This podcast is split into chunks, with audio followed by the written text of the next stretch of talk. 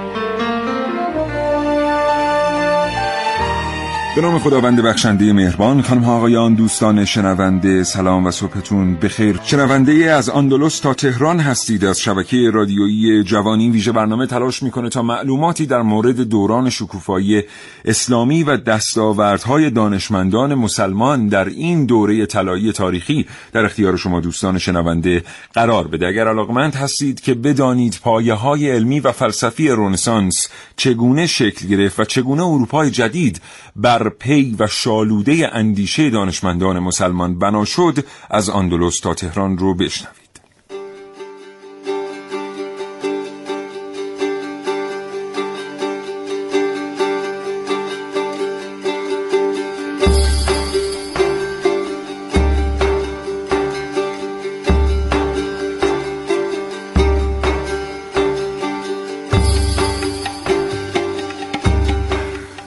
با شما صحبت خواهیم کرد در مورد برادران بنو موسا کسانی که در علم مکانیک بسیار تاثیرگذار بودند. دستاوردهای اونها بعدا به صورت شگفتانگیزی دنیای تکنولوژی رو در غرب متحول کرد. حد فاصله قرون 8 میلادی تا 13 میلادی دوران شکوفایی اسلامی نام گرفته که بسیاری دانشمندان فرهیخته مسلمان دیده به جهان گشودند. در این اعثار و دستاوردهای آنها دنیا رو متحول کرد. بنو موسا یکی از دانشمندانی بودند که در این دوره زندگی کردند. اگر پیگیر برنامه های از اندلس تا تهران باشید می‌تونید با سایر دانشمندانی که در این دوره زیستند آشنا بشید و دستاوردهای آنها و شاگردانی که تربیت کردند.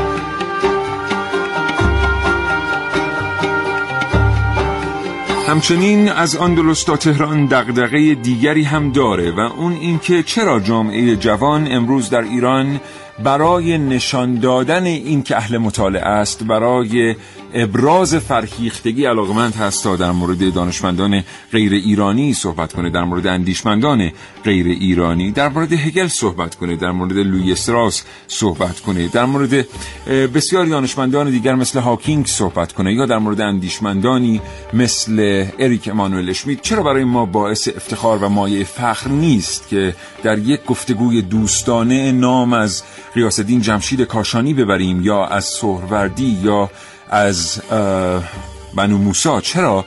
دانشمندان خودمون رو به درستی نمی‌شناسیم و با اندیشه اونها آشنا نیستیم مگر نه اینکه بسیاری از فلاسفه‌ای که در ایران زیستند اندیشه هاشون هنوز محل بحث و چالشه و هنوز هم در دنیا به کار گرفته میشه برای توضیح برای توضیح در واقع بسیاری از اتفاقات. پس چرا برای ما این موضوعات اهمیت خودش رو از دست داده؟ در این رابطه با ما صحبت کنید. دو بیس چهل هزار و دو بیس پنجاه و دو تلفن های شما رو دریافت می‌کنه. اگر علاقمند هستید از طریق پیامک با از آندلس تا تهران در ارتباط باشید به سی هزار پیامک ارسال کنید.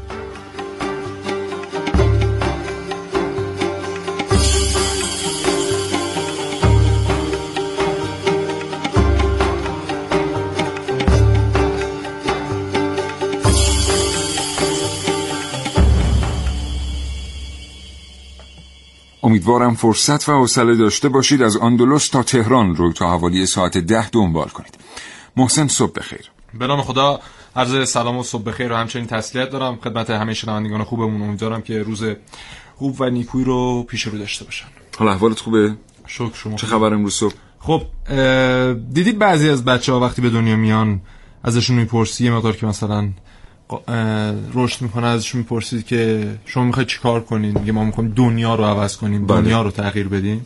این کسانی که امروز می‌خوایم در موردشون صحبت کنیم از این جور آدم بودن. سه تا برادر بودن که حالا با پیشینه که پدرشون داشته در زمینه علم اینها میان و تحولی در علم ایران زمین سرزمین های اسلامی و دنیا ایجاد می‌کنن و افراد بزرگی مثل داوینچی مثل فیبوناچی خود ابو بیرونی اینها همه متاثر میشن از علوم اینها و از کتب اینها درس می‌گیرن و اون افرادی که ما در حال حاضر به عنوان دانشمندان بزرگ تاریخ می‌شناسیم همه به گونه ای حداقل در علوم هندسه و مکانیک و ریاضی خیلی وامدار این سه برادر هستن برادران بنو موسا یا اخوان سلاسه که پدرشون موسبن شاکر خراسانی یا به نقلی موسبن شاکر خارزمی چون موتنش خارزم بله. بوده بوده که این آقای موسبن شاکر یک دانشمند ایرانی بوده که در دربار معمون دارای ارج و قرب بوده خودش منجم و ستاره شناس بوده. به خاطر همین اینها رو اصلا بنو منجم هم میگن چون پدرشون منجم بوده. و اینها در سن 7 8 سالگی حالا با اختلاف سنی که دارن پدرش پدرشون رو از دست میدن. و معمون اینها رو در دربار خودش حفظ می‌کنه و ازشون حمایت می‌کنه و اینها کم کم بزرگ میشن. و علماموزی رو پیشه خودشون می‌کنن و شاگردان بسیار بزرگی رو تربیت می‌کنن به جاهای مختلف دنیا سفر می‌کنن. افرادی رو از جاهای مختلف دنیا مثل روم و یونان میارن در ایران تا اونها اگر علمی دارن به شاگردانشون یاد بدن و می‌بینیم که چقدر تاثیر داشتن در علم مکانیک سیالات. ما حالا اون چیزی که در دنیا مصطلحه لئوناردو داوینچی رو به عنوان مبدع مکانیک سیالات می‌شناسیم. داوینچی برای چیز حدود 400 500 سال, سال پیشه. اما در سده سوم هجری قمری یعنی چیزی حدود 1100 سال 1200 سال پیش بله. این سه برادر پایه های اصلی مکانیک سیالات رو گذاشتن و مکانیک جامدات و ساخت و تولید رو اینها به گونه ای در واقع اواخر قرن نهم میلادی رو می‌تونیم بگیم که بوده حدود 1100 بله سال پیش بله. بله. تقریبا بله. و تأثیری که اینها گذاشتن بر روی علم خیلی تاثیر شگرفی بوده دانشمندان بزرگی از اینا متاثر شدن اما جالب خود همین داوینچی که بر روی شانه های این سه برادر ایستاده هیچ وقت اسمی, از اینها نبوده, نبوده. حتی حالا غیر از این که میگن که داوینچی مبدع واقعی مکانیک سیالات نیست برخی از اختراعات هم به طور مستقیم به داوینچی منصوب شده که به بله. نظر می‌رسه در الهیل ازشون صحبت کردن بنو موسی مثل قیچی مثلا دقیقا. که ما فکر می‌کنیم که به لئوناردو داوینچی برمیگرده اختراعش در صورتی که پیش از داوینچی اصلا طراحی و ساخته شده است و داوینچی از طراحی های پیشین استفاده کرده ولی هرگز ذکر مأخذ نکرده است که من از منابع ایرانی و اسلامی این وسیله کارآمد رو برداشتم همینطور در نقاشی ها و طراحی هاش به نام خودش ثبت شده و رفته. و دیدی یک نفر که برای یک علمی خیلی مسلط میشه دیگه اون علم براش به نوعی وسیله سرگرمی و بازیچه میشه و اینها انقدر در بحث مکانیک سیالات و جامدات مخصوصا مکانیک سیالات پیشرفت می‌کنن انقدر تسلط پیدا می‌کنن. همین کتاب علیه که نگاه می‌کنید یک دستگاه های اینها اختراع کردن و طرز کار و ساختش رو اونجا آوردن که میگه اینها دیگه به نوعی مثل بازریازی شده بوده براشون. انقدر تسلط داشتن و می‌دونستن با سیالات چگونه باید رفتار کنن تا چه کاربردی رو ازشون بگیرن. خیلی همین کتاب علیه خیلی قابل توجهه. بسیار سپاسگزارم از شما دوستان که این برنامه رو میشنوید. محسن از تو متشکرم که همراه ما هستید تا ساعت ده صبح. در مورد بنو موسی بیشتر با شما صحبت خواهیم کرد. اگر از اون دسته کسانی هستید که هرگز فرصتی دست نداده است این دانشمندان بسیار ارزشمند ایرانی رو بشناسید و بدونید که در قرون بعد چطور بسیاری از دانشمندان به نام اروپایی از دستاوردهای آنها بدون ذکر مأخذ استفاده کردند این از آندلس تا تهران رو به هیچ عنوان از دست ندید.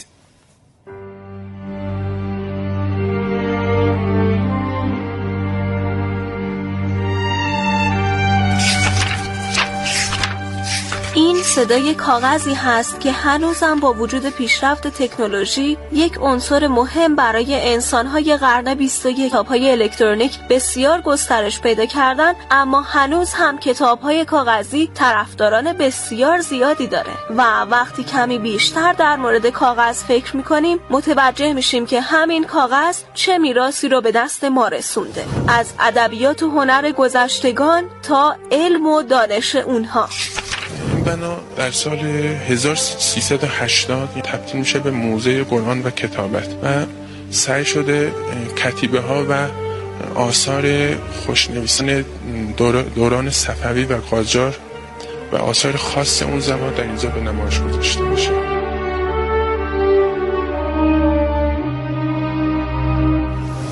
در ابتدا مسلمان ها قرآن و حدیث رو روی پوست حیوانات و پوسته درختان می نوشتن. بعد از جنگ ماورا و نهر و اسیر شدن چینی ها به دست مسلمانان مسلمانان در سمرقند صنعت کاغذ رو یاد گرفتند و در سراسر جهان اسلام گسترش دادن و این تحول بزرگی بود برای تاریخ بشریت مسلمانان با همین کاغذ علوم بسیاری رو گسترش دادن مانند نجوم، ریاضی، جغرافیا و بسیاری از علوم دیگه. اسناد خطی و قرآنی رو اینجا دیدیم و واقعیت بی نظیرن و از فکر کنم از دوران صفویه یا پیش از اونم فکر کنم باش و خیلی خوشم اومده. و به این صورت مسلمانان در بست و گسترش صنعت کاغذسازی که یکی از مهمترین عوامل ارتباط و تبادل فرهنگی است نقش بنیادی داشتند. این صنعت از طریق مصر و آندلوس به اروپا رسید.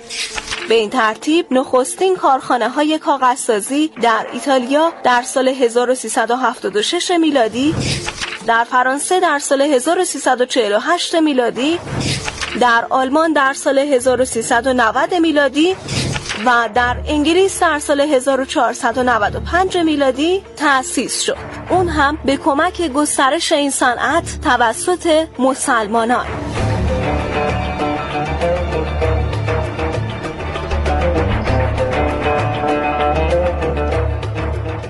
همچنان شنونده از آندلس تا تهران هستید اگر از ابتدای برنامه شنونده برنامه بوده باشید می‌دونید که یکی از مهمترین دقدقه های ما در این ویژه برنامه اینه که چرا امروز نسل جوان ما مایه فخر نمی‌دونه صحبت کردن در مورد اندیشمندان ایرانی و اندیشه های اونها رو. چرا ابو ریحان بیرونی ابن سینا؟ چرا امام محمد غزالی و سهروردی برای ما صحبت کردن در مورد اندیشه هاشون مایه فخر نیست و در گفتگوهای دوستانه برای اینکه نشان بدیم اهل کتاب هستیم و اهل بررسی اندیشه های گوناگون تلاش می‌کنیم تا از دانشمندان غیر ایرانی نام ببریم و از آنچه که اندیشه غربی نامیده میشه. چرا واقعا؟ چه اتفاقی برای ما افتاده است؟ همین موضوع رو اگر در یکی از کشورهای بلوک شرق بررسی بکنیم در یکی از کشورهای اروپای مرکزی بررسی بکنیم و حتی در آمریکای بی تاریخ می‌بینیم که اوضاع احوال بهتری به لحاظ فرهنگی نسبت به ما اونجا حاکم هست. شما هنوز که هنوزه این قدرت رو ندارید که در مورد آقای مارکس به طور جدی انتقاد بکنید در محافل خصوصی در آلمان به خاطر اینکه اونها مارکس رو متعلق به خودشون می‌دونن و هر چند که اندیشه های اون نتونسته کاری از پیش ببره در دنیا اما معتقد هستند بازی از تاریخ مردم محصور بودند در حصار افکار مارکس. ولی ما هرگز برای دانشمندان خودمون که 350 سال تل برای دنیا رقم زدن همچین دیدگاهی نداشتیم و نداریم ظاهرا. ارتباط تلفنی ما برقرار هست با دکتر سعید تاووسی دکترای تاریخ اسلام و مدرس دانشگاه. آقای دکتر تاووسی سلام صبحتون بخیر. سلام علیکم خدمت شما و همه شنوندگان ارجمند عرض سلام و ادب دارم. حالا احوالتون چطوره آقای دکتر؟ ممنونم سلامت باشین. شما چطوری؟ الحمدلله متشکرم. مناسبت بهتون تسلیه متشکرم از اینکه این ارتباط تلفنی رو پذیرفتید با از آندلس تا تهران. خواهش می‌کنم. بنده عرض تعذیت و تسلیت دارم. زنده باشین. آقای دکتر تابوسی ما یه نگاهی که میاندازیم به زندگی بنو موسا و به آنچه که حتی تا شش هفت قرن بعد به ثبت رسیده است از دانشمندان علاقمند به مکانیک در اروپا یک ارتباط بسیار معناداری میان این دو پیدا می کنیم گویی که برخی از مکتوبات بنو موسا دست نخورده رسیده است به دست دانشمندان اروپایی مخترعین اروپایی و برخی از ادواتی که بنو موسا ساخته اند به همون ترتیب در اروپا بعدا طراحی شده است و به نام دانشمندانی مثل داوینچی ثبت شده. این ارتباط معنادار آیا واقعی است یا نه؟ صرفا یک اتفاقه مثلا بنو موسی هم قیچی رو ساختن داوینچی هم بر اساس تراوشات ذهنی خودش این کارو کرده. بله در واقع اصل مطلب که درسته یعنی آثار بنو موسا به غرب منتقل شده. مثلا فرض کنید کتاب معرفت و مساحت الاشکال البسیطه و الکلیه که از آثار این سه برادر هست در حوزه هندسه اساسا توسط جرار کرمونیایی ترجمه میشه به لاتینی. و از همون موقع در قرن شش هجری دوازده میلادی اینها آشنایی داشتن با این کتاب. و همینطور بقیه آثار بنو موسا و حتی متاسفانه رو باید بگم که آشنایی مجدد ما با آثار بنو موسا توسط غربی ها هست. یعنی ابتدا اونها هستند که میان و کارهای اینها رو چاپ می‌کنن و تصحیح و تحقیق می‌کنند و دوباره اینها رو به جهان و به خود حتی مسلمان ها معرفی می‌کنند اما این رو هم باید در واقع لحاظ کرد که گاهی ممکنه در غرب هم اکتشافات و اختراعاتی انجام شده باشه و معخوز یا اقتباس از آثار اسلامی یا حالا به طور خاص آثار بنو موسا نباشه و یک شباهتی صرفا بله. وجود داشته باشه اما خب بله. خواهش کنم اصل اینه که وقتی اینها این آثار رو داشتند و خوندند و دیدند طبعا دوباره کاری نکردن و این روند رو طی کردن. بله. ما مواردی از ذکر معخص هم داریم آقای دکتر. یعنی چه از بنو موسا چه از سای دانشمندان دوران شکوفایی اسلامی؟ آیا هرگز متفکرین غربی آورده اند در منبعی که این اندیشه که من امروز دارم مطرح می کنم دنباله اندیشه است که در حد فاصل قرن هشتم تا سیزدهم در بلاد اسلامی تولید شده است. بله داریم نشون دهنده این اسامی در واقع حالت غربی شده ای هست که برای دانشمندان اسلامی استفاده می‌کنن مثل ابن سینا که ابن سینا گفته میشه بله. یا در واقع ابن رشد علی ابن مجوسی احوازی و دیگران. اینها این اسامی در آثارشون مشررن به کار میره و خب, خب طبعا دارن وقتی اسم رو میارن و نظر رو میارن دارن ذکر مأخذ می‌کنن بله.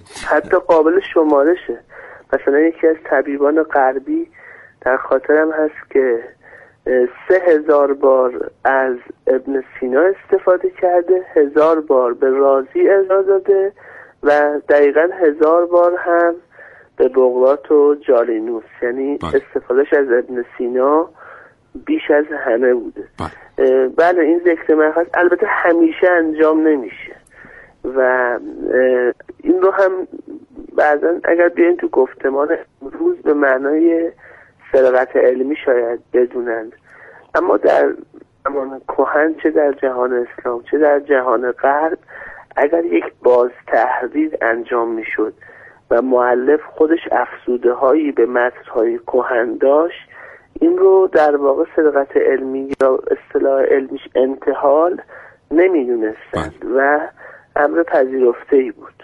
بسیار آقای دکتر شما دانش آموخته تاریخ هستید. چه اتفاقی به لحاظ تاریخ نگاری میفته که یک سری ادوات در یک کشور ساخته میشند و ساخته شدن اونها ثبت میشه توسط مردم رویت میشند در مقیاس قابل توجهی به کار گرفته میشند. با فاصله چند قرن بعد در یک کشور ثانی ساخته میشن و به کار گرفته میشن. اما مراجع تاریخی امروزی این ادوات رو منصوب به کشور ثانی می‌دونن.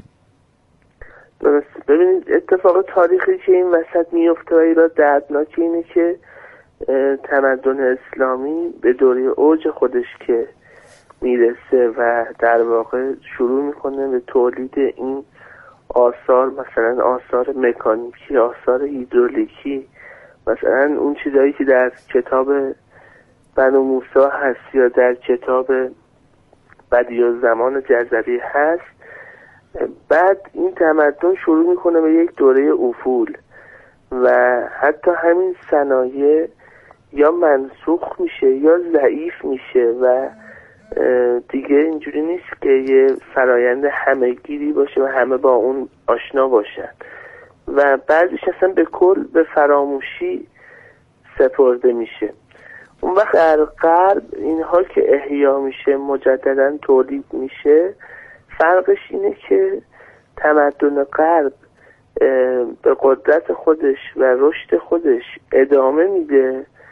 و در واقع اونور یک افول و رکودی حاکمه.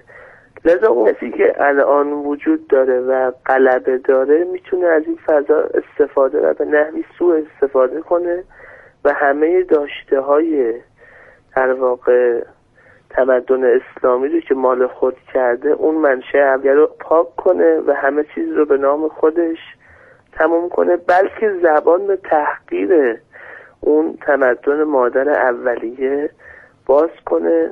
در حدی که در برخی آثار غیر منصفانه غربی نوشته شده که مسلمانان اساسا نقشی جز انتقال میراث یونانی به غرب جدید نداشتن. اما برخی محققان منصف غربی این فکر رو زیر سوال می‌برند و ابداعات و ابتکارات و تلاش های در واقع دوره بله. اسلامی رو که بسیار فاخرتر از دوره یونانی هست رو بله. نشون میده متشکرم. آقای دکتر می‌دونم این گفتگو خیلی هم طولانی شد خیلی کوتاه.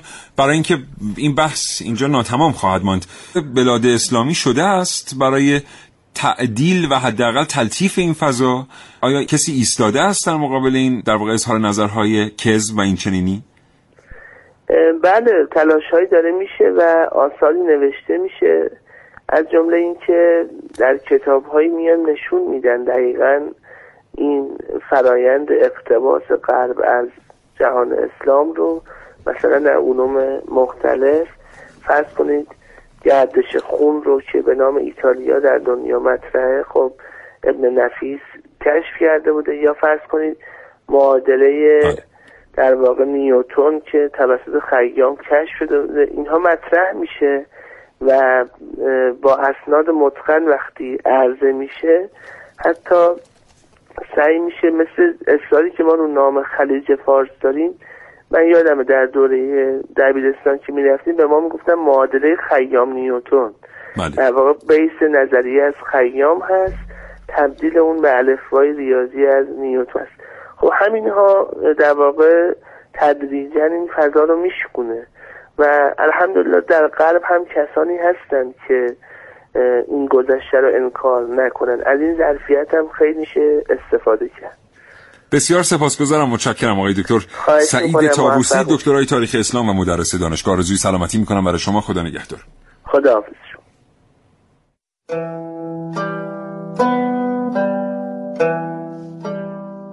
موسبن شاکر خراسانی از پیشگامان علم مکانیک علل خصوص مکانیک سیالات بوده که از او و فرزندانش که با نام بنو موسا شناخته می شوند مجموعاً 20 کتاب و مقاله به جا مانده است.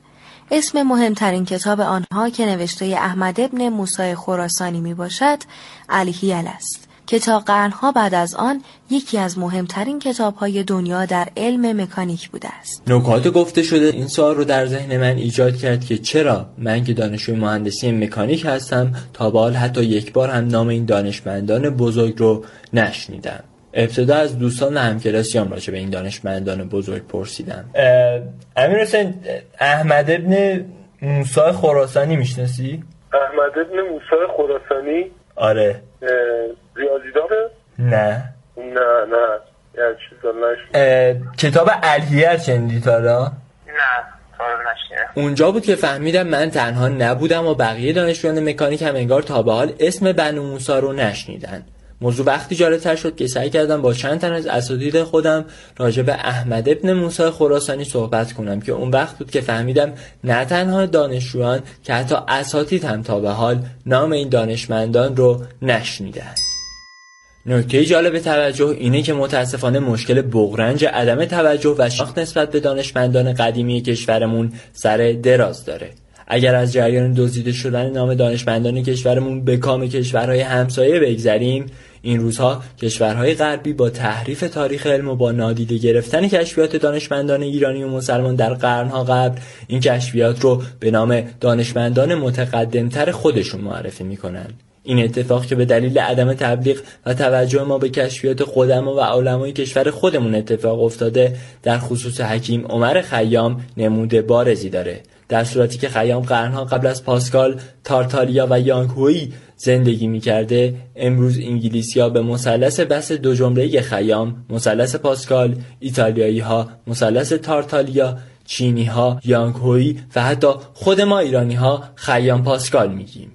در خصوص بنو موسی هم این نکته از اهمیت که علیرغم تاثیر غیرقابل انکار اونها در پیشرفت علم مکانیک هیچ اثری از نام این دانشمندان در کتابهایی که در دانشگاه کشور تدریس میشه وجود نداره. این در شرایطی که در همین کتاب ها به کشفیات مهم دانشمندان غربی از ارشمیدس گرفته تا دانشمندان متقدمتر پرداخته میشه. اگر بخوایم از این قضایا هم بگذریم و به کتاب الهیل به شکل فنیتر و دقیقتری نگاه کنیم خیلی کار آسانی در پیش نخواهیم داشت. چون که نسخه اصلی کتاب به زبان عربی است و ترجمه فارسی کتاب به آسانی در دسترس نیست. یا حداقل من که موفق به پیدا کردن نسخه فارسی این کتاب نشدم. با این تفاسیر انتظار عجیبی است که در شرایطی که نه دسترسی آسان به کتابها و دستنوشته های این دانشمندان دارند نه برخی از متخصصان و حتی اساتید آن رشته دانشمندان را می‌شناسند انتظار داشته باشیم که مردم عادی اطلاعاتی از این دانشمندان داشته باشند.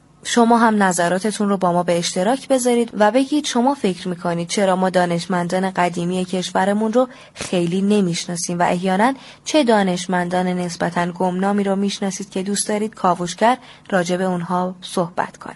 من نازنین علی دادیانی به همراه همکارم سعید مولایی کاوشگران جوان. سپاسگزارم از اینکه همچنان شنونده از آندلس تا تهران هستید.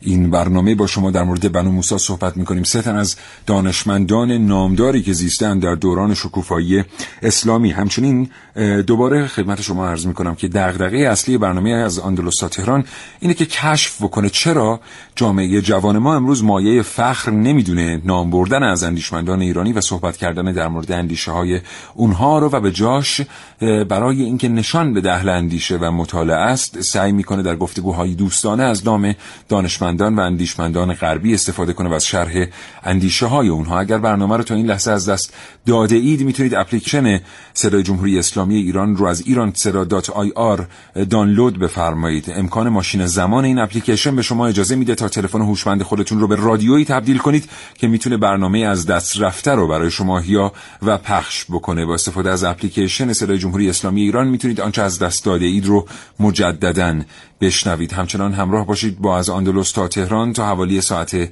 ده صبح. بله خب یک داستانی در مورد پدر این سه برادر هست که میگن این پدرشون راهزن بوده بعد میاد توبه می‌کنه در دربار مامون مامون رو میپذیره و اونجا حالا رشد پیدا می‌کنه ظاهرا صحت نداره این. ولی نه آره با توجه به اسنادی که وجود داره و اون مشخص این که ف... این فرد منجم و ستاره شناس بوده و همونجور تربیت شده در دربار و پسراش هم همین شیوه رو طی کردن و اسم این سه پسر هم محمد احمد و حسنه که محمد بیشتر در بحث اصول اقلیدوس و هندسه و مجسا و اینها تحقیق کرده احمد بیشتر در حوزه مکانیک سیالات بوده و این کتاب الهیر هم منتصب می‌کنن به احمد ابن بله. موسی شاکر خراسانی و برادر کوچکتر حسن در حوزه موسیقی هندسه بله. و تعلیفات ریاضی. خیلی حالا حالا تا چند دقیقه دیگه. ما یه گفتگوی دیگر با آقای دکتر رحیمی خواهیم داشت عضو هیئت علمی دانشگاه از ایشون خواهیم پرسید در مورد پیشینه پدر بنو موسی. حتما ولی در مورد خود الهیل براتون بگیم که این کتاب در دسترس هست. بله. در کتابخانه مجلس شورای اسلامی ظاهرا می‌تونید از خود کتاب استفاده بکنید. هرچند که این کتاب به تازگی که البته نه چند سالی هست یک ترجمه و بله. باز تحریر خوبی هم ازش در دسترس هست تو بازار. ما گشتیم پیدا نکردیم. یه نکته نمی‌دونم که عذرخواهی می‌کنم. نمی‌دونم که چرا میگن به این سادگی در دسترسی یعنی نه مقابل دانشگاه تهران پیدا کردیم در خیابان انقلاب نه روی اینترنت به این سادگی ها پیدا کردیم.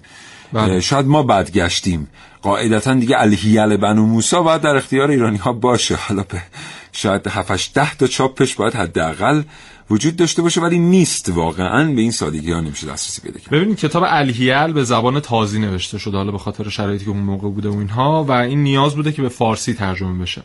و نکته جالبی که هست می‌بینیم که غربی ها خیلی سریعتر از ما اینو ترجمه کردن. در سال 1918 ویدمن هوزن میاد این رو ترجمه می‌کنه و در اروپا حالا به دست دانشجوها اینها می‌رسه. ولی در ایران در سال 1372 یعنی چیزی حدود 22 سال پیش تازه ترجمه میشه. توسط آقای قزنی اگه اشتباه نکنم. و می‌بینیم که این نکته که اشاره کردن آقای تابوسی هم خیلی درسته. همیشه ما دانشمندان و اساتیرمون رو از طریق مستشرقین غربی شناختیم. خب چرا؟ بله. زمانی که خودمون خیلی راحتتر دسترسی داریم. بله. خودمون خیلی راحتتر البته این الان هم هست و خواهی می‌کنم بابت گرفتگی صدا. واقعیت اینه که همین الان ما این عادت رو داریم. این جزء دغدغه‌ای بله. از اندلس تا تهران هم هست که ما مطرحش کردیم. الان هم شما خیلی جا می‌بینید می‌خوان در مورد ایران 1350 تا 1355 صحبت کنن از اندیشه های سارتر صحبت می‌کنن در مورد ایران. حالا اینکه بسیاری در اون دوران نگاشتن تاریخ ایران رو و خیلی منابع خوبی وجود داره. ولی همچنان ما میگیم که مثلا آقای سارتر سفر کردن به ایران پیش از نگارش جنگ شکر در کوبا و آمدند یه مثلا چند خطی هم اونجا نوشتند. نمی‌دونم این چه جذابیتی داره که ما از نظر تازه آقای سارتر مستشرق هم نیست اورینتالیست نیست ایشون بله. یا مثلا خود آقای اشمیت بله. که باز ایشون هم البته مستشرق نیست ولی تمام نمایشنامه ها شرقیه ایشون هم خیلی بهش استناد می‌کنن برای شناختن اندیشه های ایرانی بله و اصلا برامون جای تعجبه که مثلا زمانی که اون دانشمند خارجی میاد در مورد مثلا یک نکته از اسلام یا ایران می‌نویسه وای ما چقدر افتخار داریم که اون دانشمند رو بله. در مورد می‌نویسه همین اشمیت مثلا گلهای بله. قرآن رو که بله. وقتی اون نوشت خیلی جالب بود برای خودم هم به شخصی که این حالا فیلسوف غربی اومده در مورد مسائل اسلامی حالا مثلا در حداقل اسم کتابش قرآن رو آورده در صورتی که می‌بینیم که واقعا همه هم بله. بسیار در مورد ایران نوشته است خیلی هم بهش استناد میشه حالا اینکه جالبه مثلا اگر آقای شریعتی چیزی در مورد ایران نوشته باشه مثلا اگر این موضوع تاریخی باشه از آقای شریعتی شما نقل بفرمایید. دانشگاهیان به شما ایراد می‌گیرند که آقای شریعتی مورخ نبوده تاریخدان نبوده. چرا اندیشه تاریخیش رو مرجع قرار می‌دید؟ اگر ما مثلا بیایم یک اندیشه رو از جلال آل احمد بگیریم جایی ارائه کنیم میگن آقای آل احمد دانش آموخته فلسفه نبوده. یا دانش آموخته علوم بله. اجتماعی نبوده؟ شما چرا یه اندیشه اجتماعی رو از آقای آل احمد نقل می‌کنید؟ حالا که ما میایم یک اندیشه اجتماعی رو از آقای فوکو نقل می‌کنیم. خیلی سیاسی رو اصلا از آقای فوکو نقل می‌کنیم. یا از آقای اشمیت که یک فیلسوف هست یک فیلسوف و نمایشنامه نویسه یک اندیشه مذهبی رو نقل می‌کنیم. حالا محسن اشاره کرد به گلهای قرآن در مورد اشمیت. خود مهمان سرای دو دنیا بله. دو تا از کاراکترهایی که در مهمان سرای دو دنیا حضور دارن اصلا شرقی هستند و اندیشه اندیشه شرقی است و نشان از باورهای شرقی و نگاه به برزخ و اینها داره. ولی همچنان ما فکر می‌کنیم چون آقای اشمیت گفته است این درست یا نمی‌دونم فرصت هست من اشاره بکنم به یک خاطره ای که آقای دکتر شریعتی نقل می‌کنن. آقای دکتر شریعتی برحال همه می‌دونیم که در سوربن شاگرد آقای ماسینیون هستن. بله. مستقیما. ایشون وقتی که تصمیم می‌گیرن تشریف بیارن به ایران در یک باقی در یک پارکی به همراه آقای ماسنیون قدم می‌زدند به عنوان آخرین روزهایی که در کنار همدیگر هستند تعلق خاطری هم به هم داشتن. آقای ماسنیون یک سوالی از آقای دکتر شریعتی می‌پرسه و حال حساب بفرمایید که دو تا آدم در چه وزنی؟ مثلا اگر که بنده و محسن رسولی از همدیگه بپرسیم که محسن حالت چطوره؟ احتمالا این سوال در یک انگاره معنا میشه. ولی تصور بفرمایید که ابن سینا و ابو ریحان در دنیایی با هم برخورد کنن و از هم بپرسن حالت چطوره. این سوال پاسخ دیگری حتما داره. آقای ماسیمیون از آقای شریعتی می‌پرسن که علی تفاوت باغها در غرب و در شرق چیه؟ تفاوت پارک ها به نظر سوال خیلی ساده میاد دیگه. ما در فرانسه پارک داریم. پارک های شما تو ایران چطوریه؟ آقای شریعتی میگن بدون اینکه فکر بکنم در حالی که چند قدمی از لوی ماسینیون عقبتر بودم پاسخ دادم که در غرب پارک ها به شکل دوایر متحد المرکزی هستند که معابر دایرند و آدم ها دور یک مرکز میچرخند. ولی در مشرق زمین پارک ها به صورت خیابان هایی هستند که به یک نقطه متحد ختم میشن. آقای دکتر شریعتی نقل می‌کنن که لوی ماسینیون ایستاد و از زور گریه هاش بالا میافتاد. از پاسخی که علی شریعتی به اون میده در مورد تفاوت باغها در غرب و شرق ما اینجا می‌دونیم که در این سوال نه باغ باغه نه معبر معبره شاید حتی غرب و شرق غرب و شرق. ولی ما باز هم اینجا وقتی می‌خوایم در مورد آقای دکتر شریعتی و اندیشه صحبت کنیم و آنچه که او گفته است استناد می‌کنیم به لوی ماسینیون لوی ماسینیونی که خودش در حیرت از پاسخهای که علی شریعتی به سوالهای او میده. چقدر خوبه که ما یه مقداری ارج و اندیشمندان خودمون رو بشناسیم تلخ نقل بکنیم. آقای دکتر شریعتی وقتی کتاب خودش رو به ایران میاره کیلویی می‌خوان ازش بخرن و چاپ کنن. کسی به محتوای کتاب اون زمان پول نمیده. بسیار طولانی شد. از شما شنوندگان عذرخواهی می‌کنیم بابت اینکه گاهی اوقات مجبور هستیم داستانهایی رو کامل نقل بکنیم. برای اینکه خدشه‌ای وارد نشه به خاطر که یکی از بزرگان نقل کرده. متشکرم محسن از تو هم که کلی مطالبت مونده تا این لحظه. شکیبا بودی تا صحبت های من تموم بشه.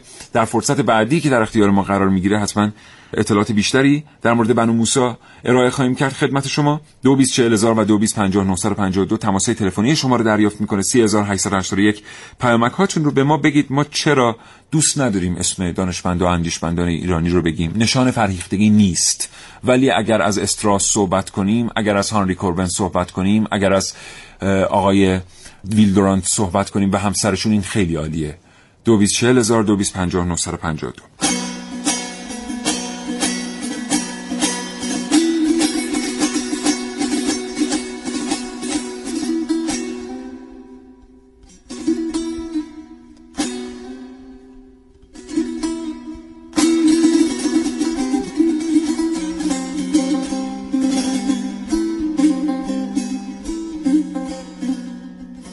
من 56 سالمه. یادم اولین درسی که در مورد یک شخصیت خارجی تو کتابای فارسی به ما درس دادن. یه پزشک فرهیخته بود حالا دلسوزی کرد و تو آفریقا برای بیمارا بیمارستانی ساخت من یادم حدودا 4 5 صفحه بود. ولی در مورد رازی و ابن سینا که می‌گفتن حدودا یک و نیم الی دو صفحه بود. این برمیگرده به کتب درسی بچه ها به خصوص ما که قدیمی تریم حالا الانیام همونطور. بهتری که از دانشمندای خودمون شروع کنن در کنار اونها دانشمندای خارجی را معرفی بکنم.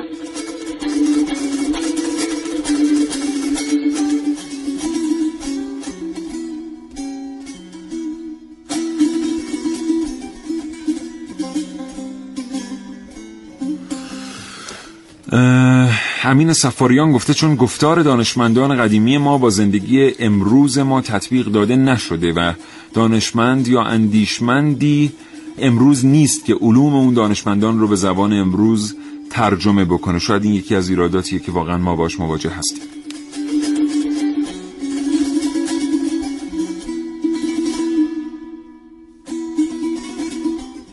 به نظر من یکی از مشکلاتی که در جامعه ایرانی وجود داره اینه که این دانشمندان فلاسفه ایته علم رو در قدیم و جدید ایران نمی‌شناسه کسی. یعنی دسترسی به شهر زندگی مثلا استیو جابز خیلی راحت تره تا اینکه مثلا بخوای راجع به وردی مثلا بخوای تحقیق بکنی ببینی چه آدمی بوده چه تفکرات داشته و غیره. مثل جاذبه گردشگری ایران که قبلا کسی نمی‌دونسته چی به چی الان هی داره معرفی میشه تو اینترنت و جای دیگه. خب مردم بیشتر رجوع می‌کنن به اون جای گردشگری. متاسفانه تو زمینه دانشمندان هم همین جوریه. کسی نمیشه شما کار خوبی کردین شروع کردین معرفی این افراد همین مشکل وجود داره. مثلا موسیقی ایران رو هم کسی نمی‌شناسه.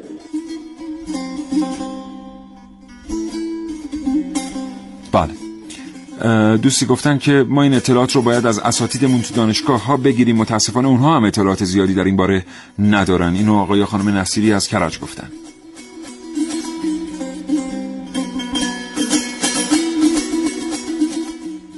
چند دلیل می‌تونه داشته باشه که هنوز ما به اون شکلی که باید و شاید به دانشمندای خودمون افتخار نمی کنیم و از استفاده نمی کنیم یکی که عدم شناخت ما چند نفر از جوانامون چند نفر از تحصیل کرده هامون فارابی رو می‌شناسن دقیقا بو علی سینا رو می‌شناسن میر داماد رو می‌شناسن. شاید به نظر بعضی ها مهم نیاد ولی واقعیتش که جهان استکبار جهان قدرتگرا در حال تخریب و تضعیف روحیه ملی و ایجاد تفرقه قومی و ملی بین ملت ایران. باعث شده که مردم همدیگه بدبین باشن مردم به همدیگه افتخار نکنن و به ایرانی بودن خودشون افتخار نکنن.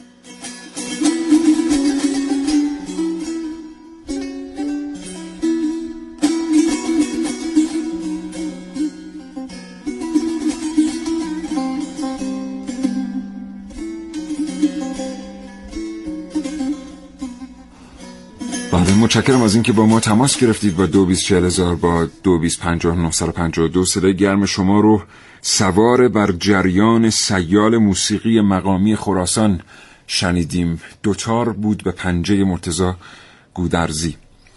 در مورد الهیل یه مقدار صحبت الهیل این که این اولین کتاب مکانیک که در اسلام حالا بعد از یونانی ها که یک مقدار در مورد مکانیک نوشته بودن اولین کتابی که در سرزمینه اسلامی میاد در مورد مکانیک سیالات و ساخت و تولید و اینها نوشته میشه. چرا؟ سه نسخه کاملش باید در واتیکان ترکیه و آلمان باشه و نسخه هایی که در بهارستان هستن نسخه های ناقصی محسوب میشن و بله. چرا ما نسخه های کاملمون رو بردن خارج از کشور و اونجا بهره برداری های کامل داره ازش میشن ما در کشور خودمون باید نسخه هایی هم که هستن نسخه های ناقصی باشن در مورد ترجمهش هم صحبت کردیم که چقدر دیر به زبان فارسی ترجمه شده در کتاب الهیل این احمد موسای شاکر خراسانی صد دستگاه رو میاد در حوزه مکانیک سیالات شیوه ساختشون شیوه کارشون و اینکه اصلا برای چه کاربردی ساخته شدن رو میاد شهر میده که جالب از این صد دستگاه 20 درصدشون یعنی 20 تاشون به صورت خودکار کار می‌کنن یعنی دستگاهایی که نیاز به اپراتور به هیچ عنوان ندارن بله. و خودشون به صورت خودکار و اتوماتیک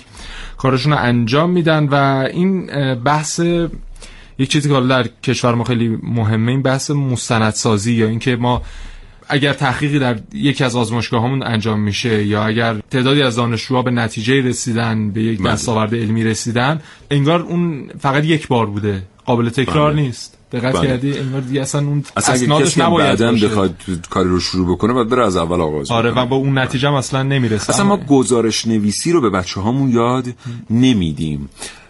در تمام تقریبا سازمان های دولتی حتی در خیلی از کشورهای اروپایی کارمندان موظف هستند که پیش از ترک کردن محل کارشون میز کار خودشون چند خطی گزارش بنویسند که امروز چه کردند بله. وقتی کارمندی یک محیطی رو ترک می‌کنه و کارمند دیگری جایگزین او میشه مجموعه این گزارشات به کسی که تا به تازگی آمده است بسیار کمک می‌کنه و آنالیز این گزارشات در بلند مدت می‌تونه به کسانی که آنالیز سیستم انجام میدن کمک کنه تا اون سیستم رو بهبود ببخشن ما هرگز متاسفانه این کارو نمی کنیم یه اتفاقی اخیرا افتاده. اونم به صورت خودجوش خیلی هم رقیقه. یعنی نمیشه گفت خیلی اتفاق کارآمدیه. مدیرا خاطراتشون رو می نویسن بله. باز این خیلی خوبه. مدیرانی که مدیریت وای بزرگ به عهده دارن خاطراتشون رو می نویسن که نفر بعدی اولا بدونه چه اتفاقاتی افتاده است. ثانیا خب اینا به هر حال همش ارزش آکادمیک پیدا می‌کنه بعد بله. از حالا ما گفتیم این برادران بنو موسی مثلا این مستندسازی یا این گزارش نویسی رو در مورد فعالیت علمیشون داشتن. ما در بین ادبامون هم داریم. مثلا همین سعدی وقتی می‌رفته به سفر این سفرنامه نویسی یک فرهنگی بوده در سرزمین ما و در دنیای قدیم و این رو ما نتونستیم منتقل کنیم به حال حاضر. فقط مثلا در همین سفرهامون هم بکنیم فقط عکس گرفتن شده کارمون. نه نکته می نویسیم از اون جایی که سفر کردیم چه جوری به اینجا رسیدیم چه چیزهایی دیدیم چه چیز برامون جذاب بوده چه بله. چیز جالب بوده. اصلا سفرنامه نمی نویسیم بله. حالا ان ما دیگه از این بعد سفرهایی که میریم سفرنامه یعنی ما که خودمون میریم انقدر فیلم و اینا می‌گیریم و صدا می‌گیریم و اینا که دیگه اصلا نمی‌رسیم سفرنامه بنویسیم.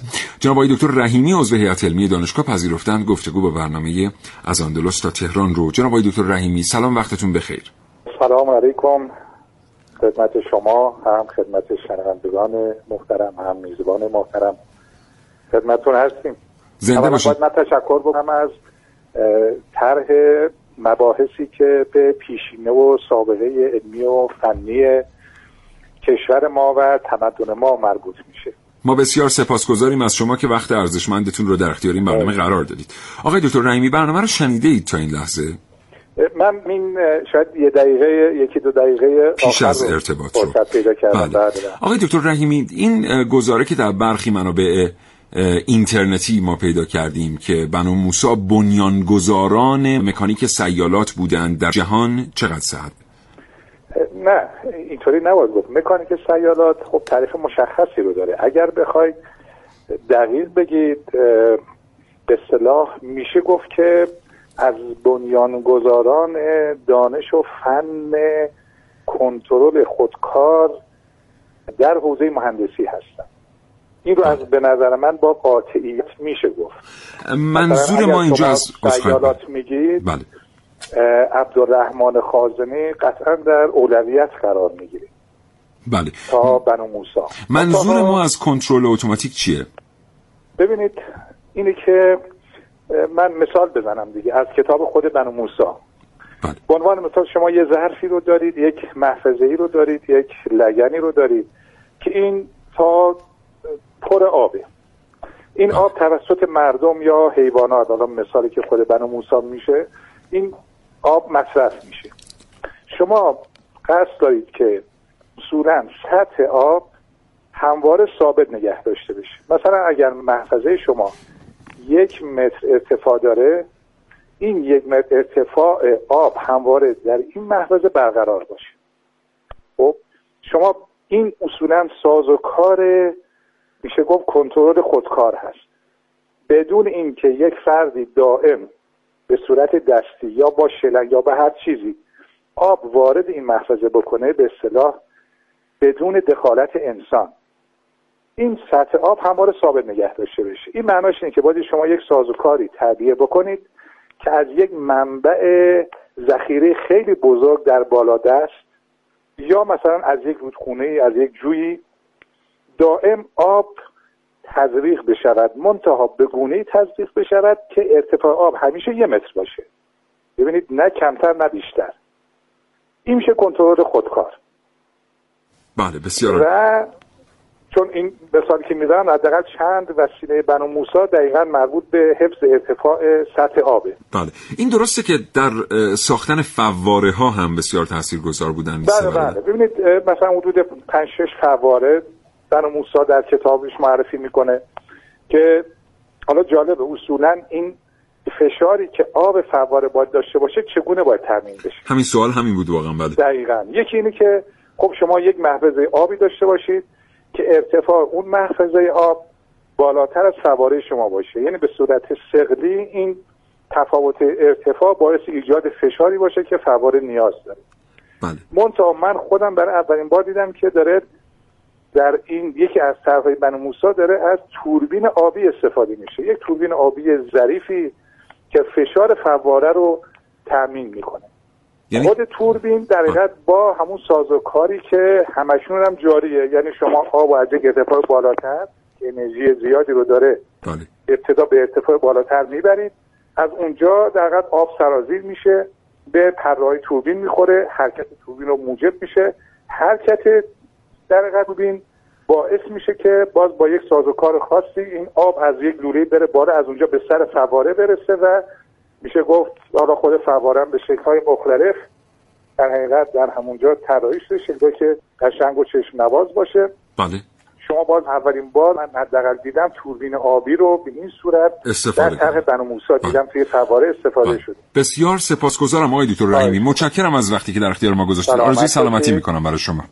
خدا نگهدارتون محسن با تو هستیم یک یه دقیقه من چند نمونه از دستگاهی رو که اینها در کتاب الهیل آوردن رو بهش اشاره کنم و حالا چند تا از کارهایی هم که خارج از این کتاب الهیل انجام دادن.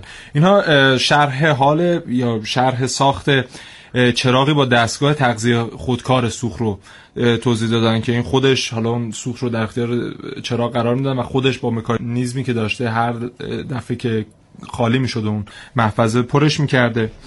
ظرفی که در هنگام برخورد با آب سوت میکشیده و این برای زمانی بوده که خب مثلا بناهایی که در آب بودن آب که میومده به بالا قبلا نگهبانهایی رو اونجا گذاشته بودن که از غرق شدن این بنا جلوگیری کنه. اینها رو دیگه اومدن بعد از اینکه اینو اختراع کردن در کنار این بنا کار گذاشتن و زمانی که آب از یک حدی بالاتر میومد اون به صورت خودکار سوت می‌زد و یک آلارمی رو به اون حالا کسی که در بنا بود می‌داد. سیفون رو اینها اولین بار اختراع کردن سیفون های متحدالمرکزی که استفاده می شده آلت موسیقی خودکاری که اینها چیز کردن که حالا مثلا یک سازی بوده که خودش بله. به صورت خودکار اون همین music box این جعبه بله موسیقی بله که میرید می‌خرید. یه اهرمی هست میچرخونید پیانو play میشه اینا کار برنامه‌نویس بله. و اینها اندازه‌گیری دور زمین رو انجام دادن که با اندازه‌ای که در حال حاضر گرفته شده یعنی 40 هزار کیلومتر تنها 4 درصد اختلاف داره. یعنی اینا 38400 بله. کیلومتر بدون گوگل ارث هم می‌کنه. بله. متشکرم از اینکه تا این لحظه ما رو همراهی کردید. محسن از تو سپاسگزارم زنده باشید. تا فرصتی دیگر تندرست باشید. انشالله خدا نگهدار.